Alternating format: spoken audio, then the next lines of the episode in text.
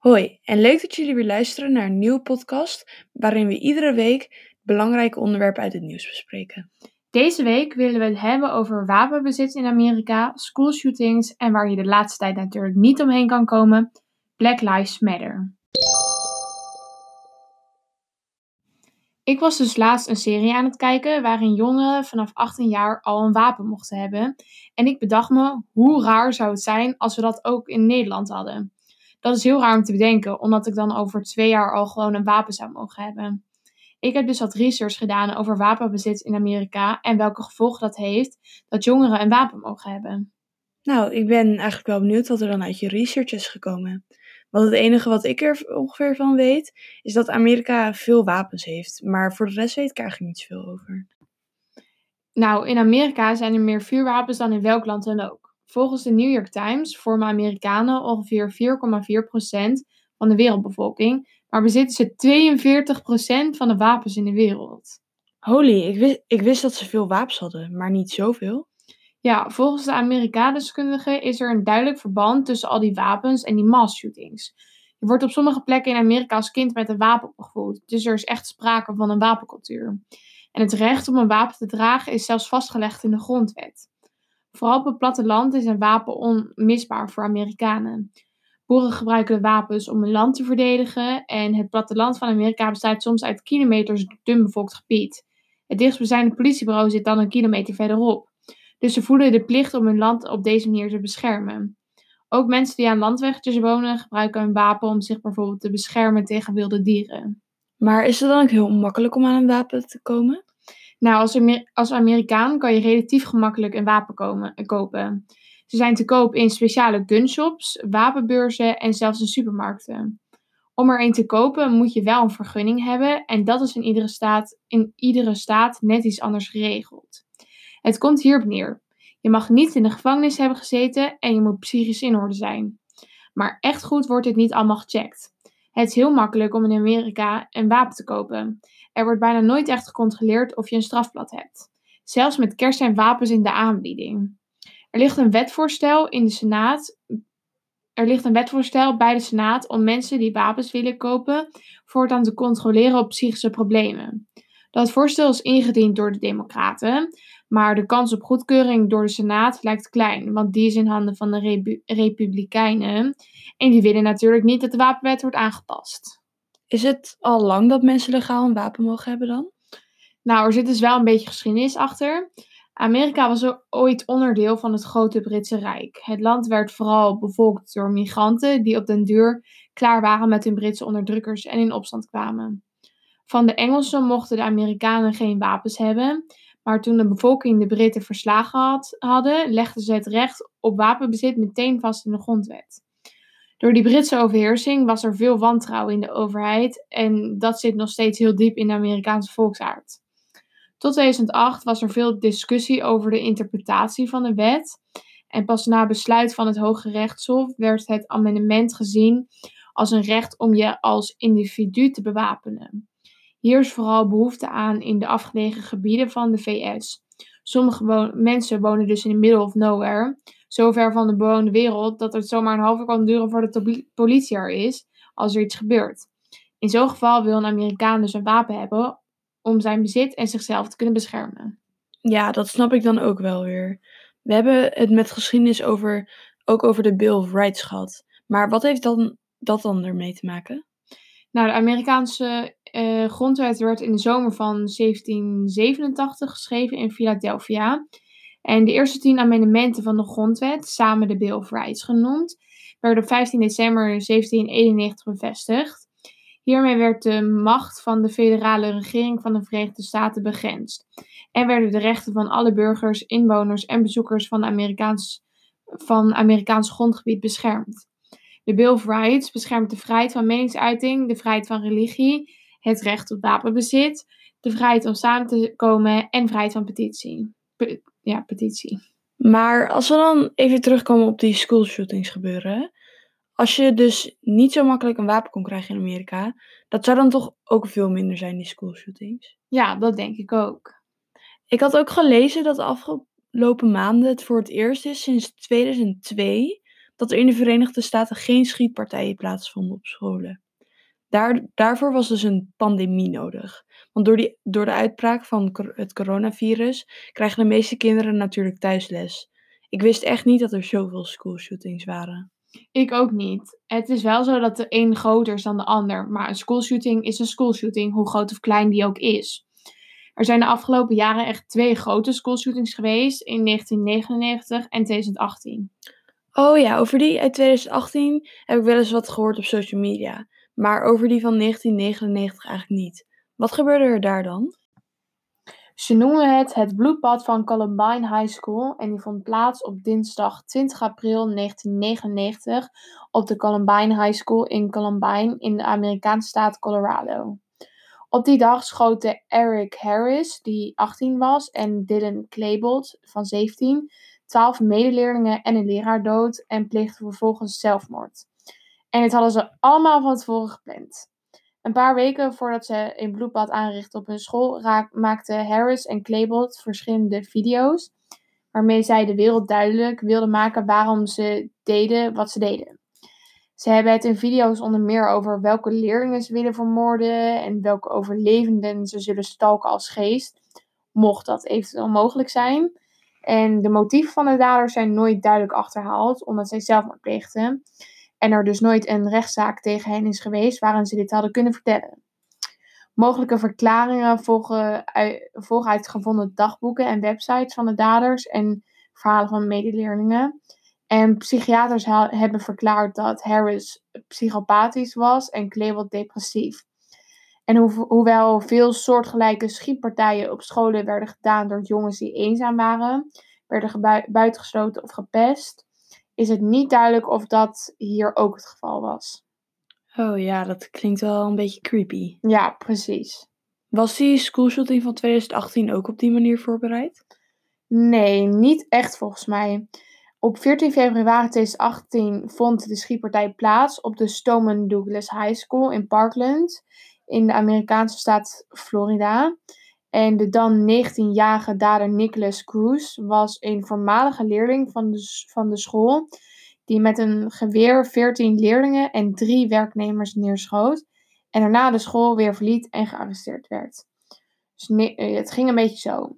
Nicholas Cruz nam die dag een Uber naar de school, ging het gebouw binnen liet de brand en liet het brandalarm afgaan.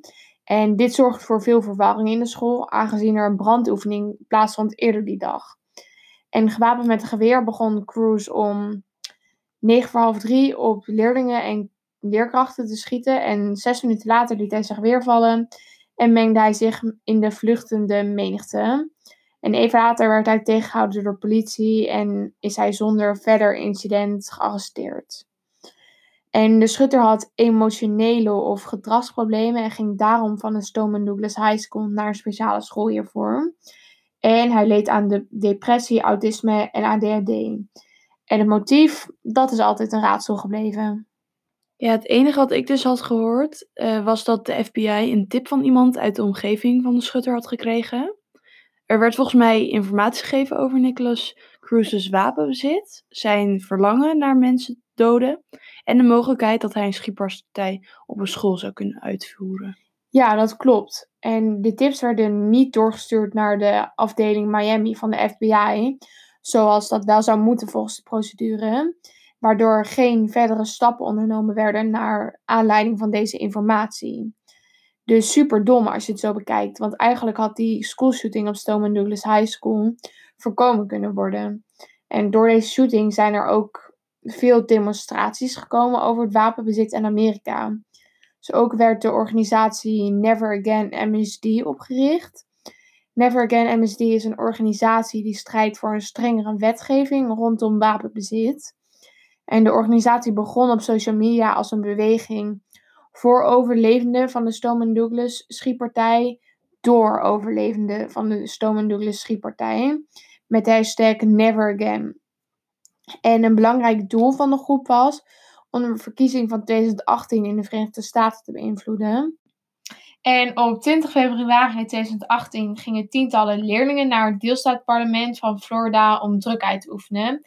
Maar een motie om de wapenwetgeving te bespreken werd weggestemd door de Republikeinse meerderheid. Er werd onder meer opgeroepen om de National Rifle Association, de NRA, de wapenlobby die uh, een sterke invloed heeft op de volksvertegenwoordigers, te boycotten. Voorstanders zien de NRA als een beschermer van burgervrijheden.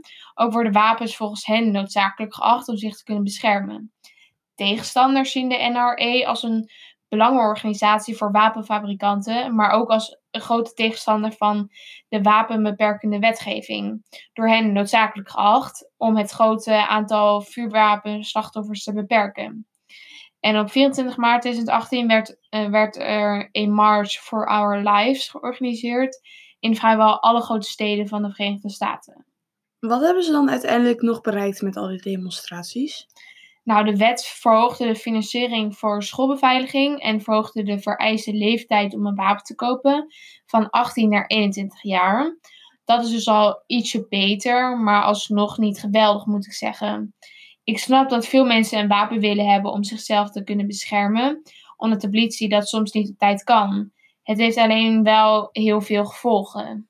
Ja, aan de ene kant snap ik wel dat je als burger uh, jezelf wilt kunnen uh, verdedigen, omdat je niet altijd op de politie kan bouwen. Maar wat ik echt niet vind kunnen, is dat mensen gewoon zomaar op straat anderen dood kunnen schieten. Daar moet echt verandering in komen. Ja, precies. Als je bijvoorbeeld ook kijkt naar al die schoolshootings, waarom zou je dan als land nog steeds niet besloten hebben om wapens af te schaffen? Oké, maar genoeg over de schoolshootings. Waar ik het graag nog over wilde hebben is Black Lives Matter. Je ziet het overal op social media en je kan er gewoon niet omheen.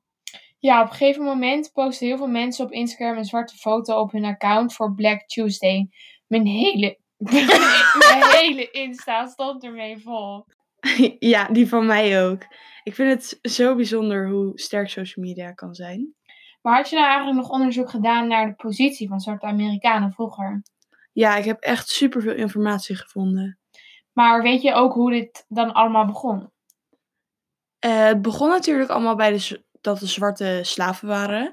De slavernij liep zelfs op tot bijna 500.000 in 1776, naar maar liefst 4 miljoen slaven in 1860.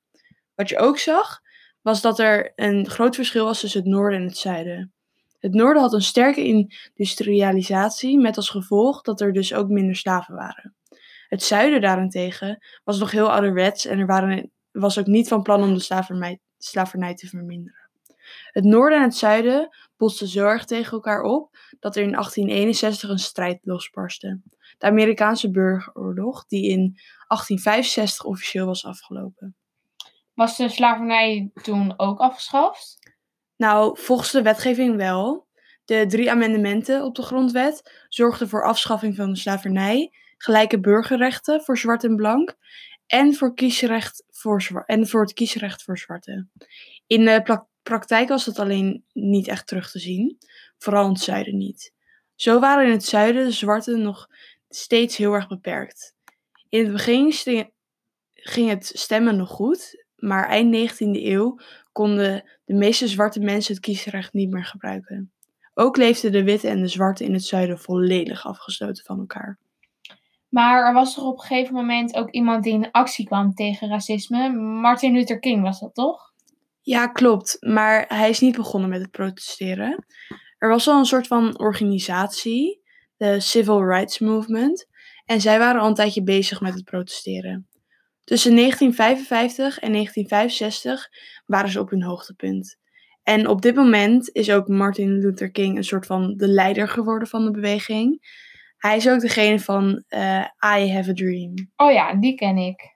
Ja, uh, ik weet niet meer hoe het vierde liedje verder gaat, maar het begint in ieder geval met I Have a Dream. En uh, trouwens, wat ik ook nog wilde vertellen was iets over de Jim Crow-wetgeving. Dit is echt een van de meest belachelijke wetten ooit. Nou, vertel. Ja, het was een wet in 1830 waarbij het doel was dat de witte en de zwarte volledig gescheiden van elkaar zouden gaan leven. Maar het meest belachelijke vind ik wel dat, het, dat de uh, naam, de Jim Crow-wet, uh, zijn naam weggeeft van een acteur die zichzelf zwart schminkte en danste op het liedje Jump Jim Crow. Je hoort nu even het liedje waar dus op gedanst werd.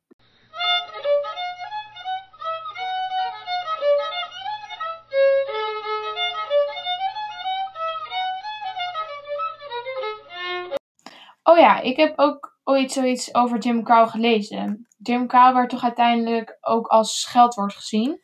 Ja, precies. Jim Crow betekende eigenlijk kleurlingen. En de blanken gebruikten dit dus als scheldwoord voor de zwarte. Waar ik het, het als laatste nog over wilde hebben, is wat iedereen wel in het nieuws heeft voorbij zien komen. De honderden, misschien wel duizenden protesten rondom Black Lives Matter. Even om jullie hersenen op te frissen. Alle protesten begonnen toen George Floyd, een Afro-Amerikaanse man, werd aangehouden door vier politieagenten op 25 mei 2020. Een van de politieagenten leunde op de nek van George terwijl hij bleef zeggen: I can't breathe. Na acht minuten een knie in zijn keel te hebben gehad, overleed George Floyd door politiegeweld. Alles werd live uitgezonden op Facebook en al snel ging het de hele wereld rond.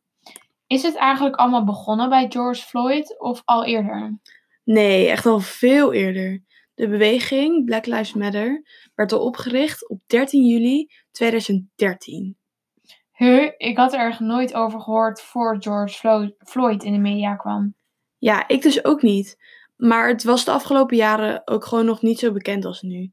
Terwijl politiegeweld al jarenlang een groot probleem is. Maar ook wat ik eerder al zei, ik merk naast alle protesten die in het nieuws komen ook echt hoe erg social media invloed heeft gehad op de hele wereld. Ja, het is echt niet normaal. Zo bijzonder dat social media niet alleen negatieve kan, dingen kan brengen, maar dus blijkbaar ook hele positieve dingen.